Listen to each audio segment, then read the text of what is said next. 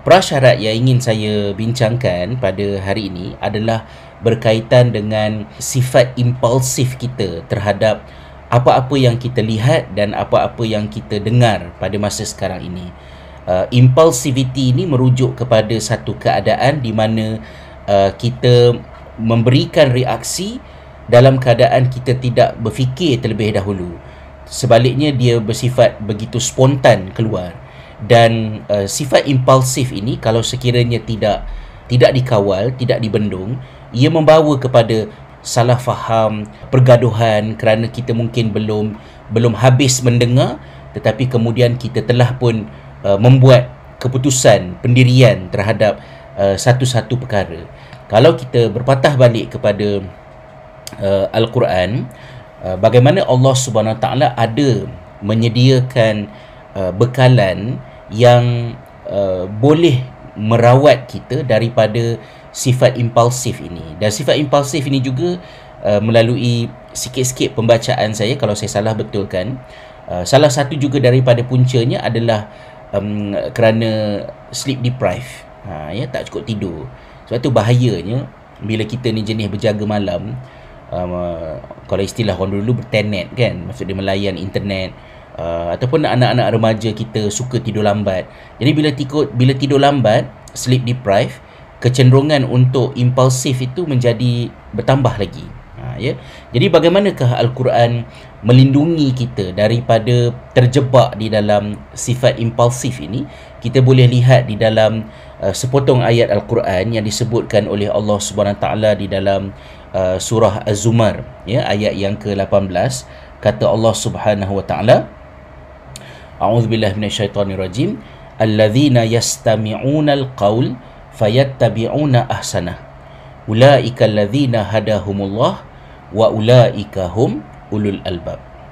Iaitulah mereka yang mendengar pendapat yang diajukan kepada mereka dan kemudian mereka mengikut yang terbaik. Mereka inilah golongan yang mendapat petunjuk dan mereka inilah sebenar-benarnya golongan yang disebut sebagai ulul albab. Kita tengok sedikit uh, isi kandungan yang terdapat di dalam ayat ini. Di dalam ayat ini Allah Subhanahu Wa Taala menjelaskan kepada kita bahawa prasyarat untuk seseorang itu mendapat petunjuk daripada Allah Subhanahu Wa Taala ialah dia itu mempunyai sifat yang tertentu. Dan uh, sifat tertentu ini dalam konteks kita pada hari ini, ianya mungkin menjadi sesuatu yang dibicarakan bukan di dalam nuansa agama, iaitu berkaitan dengan soal kemahiran mendengar. Mungkin kemahiran mendengar ini dibincangkan dari perspektif komunikasi.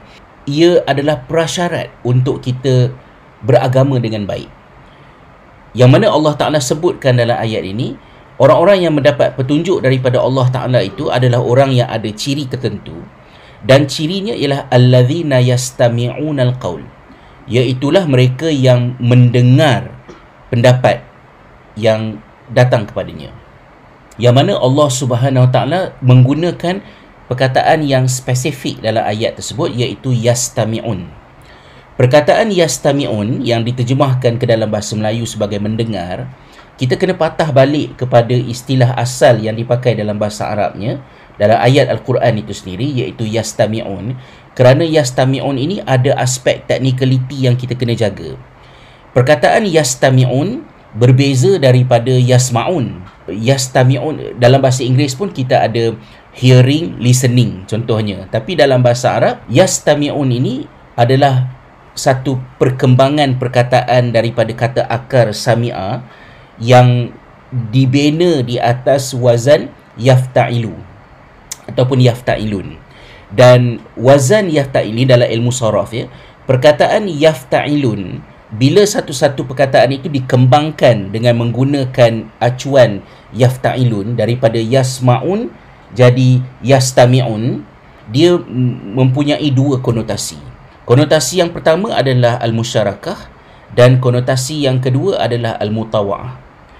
Yang pertama, ya, um, bila perkataan yasma'un bertukar menjadi yastami'un, dia memberikan maksud al-musyarakah. Al-musyarakah ni maksud dia perkongsian, uh, co-listening. So, co-listening maknanya bila kita sebut perkataan yastami'un, maknanya kita berkongsi mendengar. Maksud berkongsi mendengar ini mungkin sesuai kalau kita fikirkan konteks kita mendengar untuk menyelesaikan konflik ataupun menyelesaikan masalah dalam mesyuarat. Contohnya, saya mendengar penerangan awak, awak mendengar penerangan saya. Kita saling mendengar sisi pandang masing-masing untuk mengikut pendapat yang terbaik.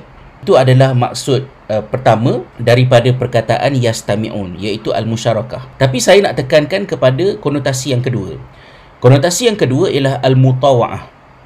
Al-mutawa'ah ni maksud dia keserasian, ya, uh, compliant, compatibility.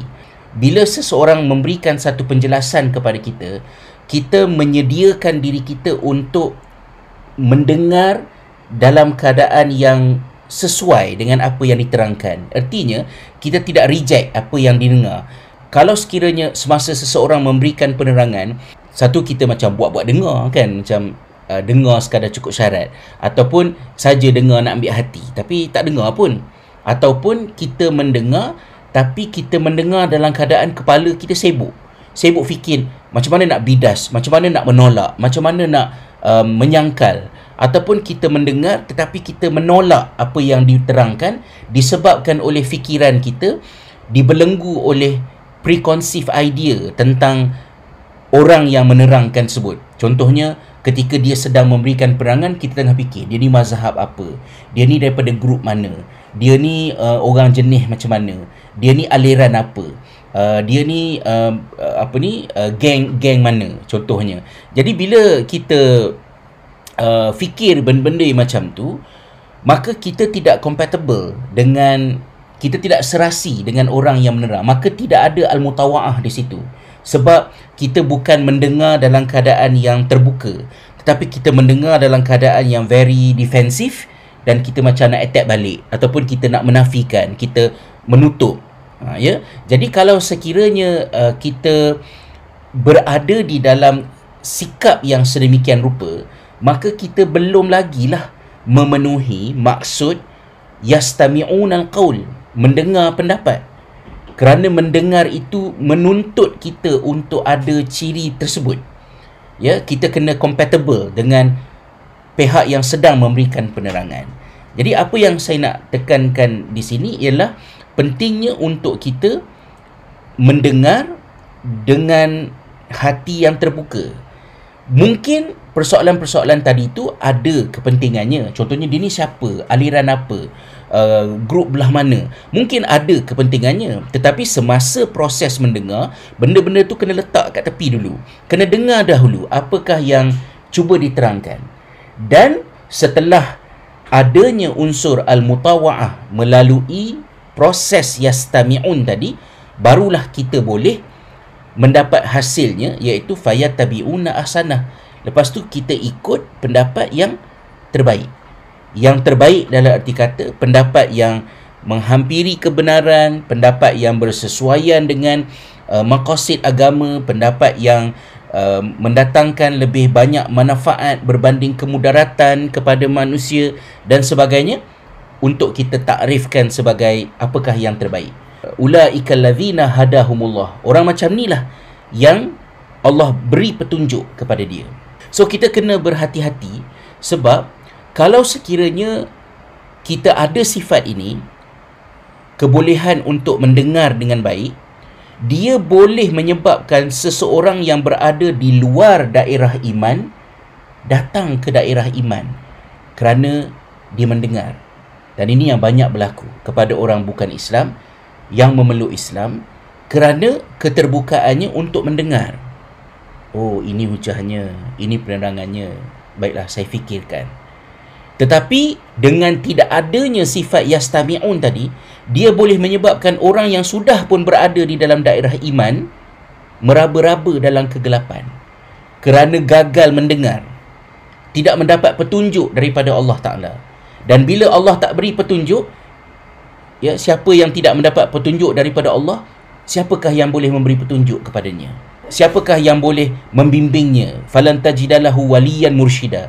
Tak ada siapa yang boleh membimbing seseorang yang tidak mendapat petunjuk daripada Allah Subhanahu Wataala. Maka sebab itulah prasyarat ini sangat penting.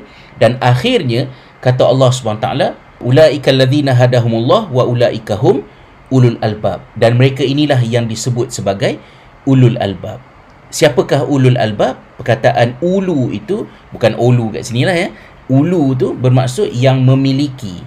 Al albab adalah kata jamak kepada plural kepada al-lub ataupun lub yang bermaksud inti, isi. So ulul albab maknanya orang yang dapat isi. Orang yang dapat isi maknanya orang yang dapat lebih daripada sekadar kulit luaran. Orang yang dapat isi, intipati sesuatu. Orang yang get the point. Ha, ya? Orang yang dapat memahami dengan pemahaman yang uh, sepatutnya. Ha, ya? Jadi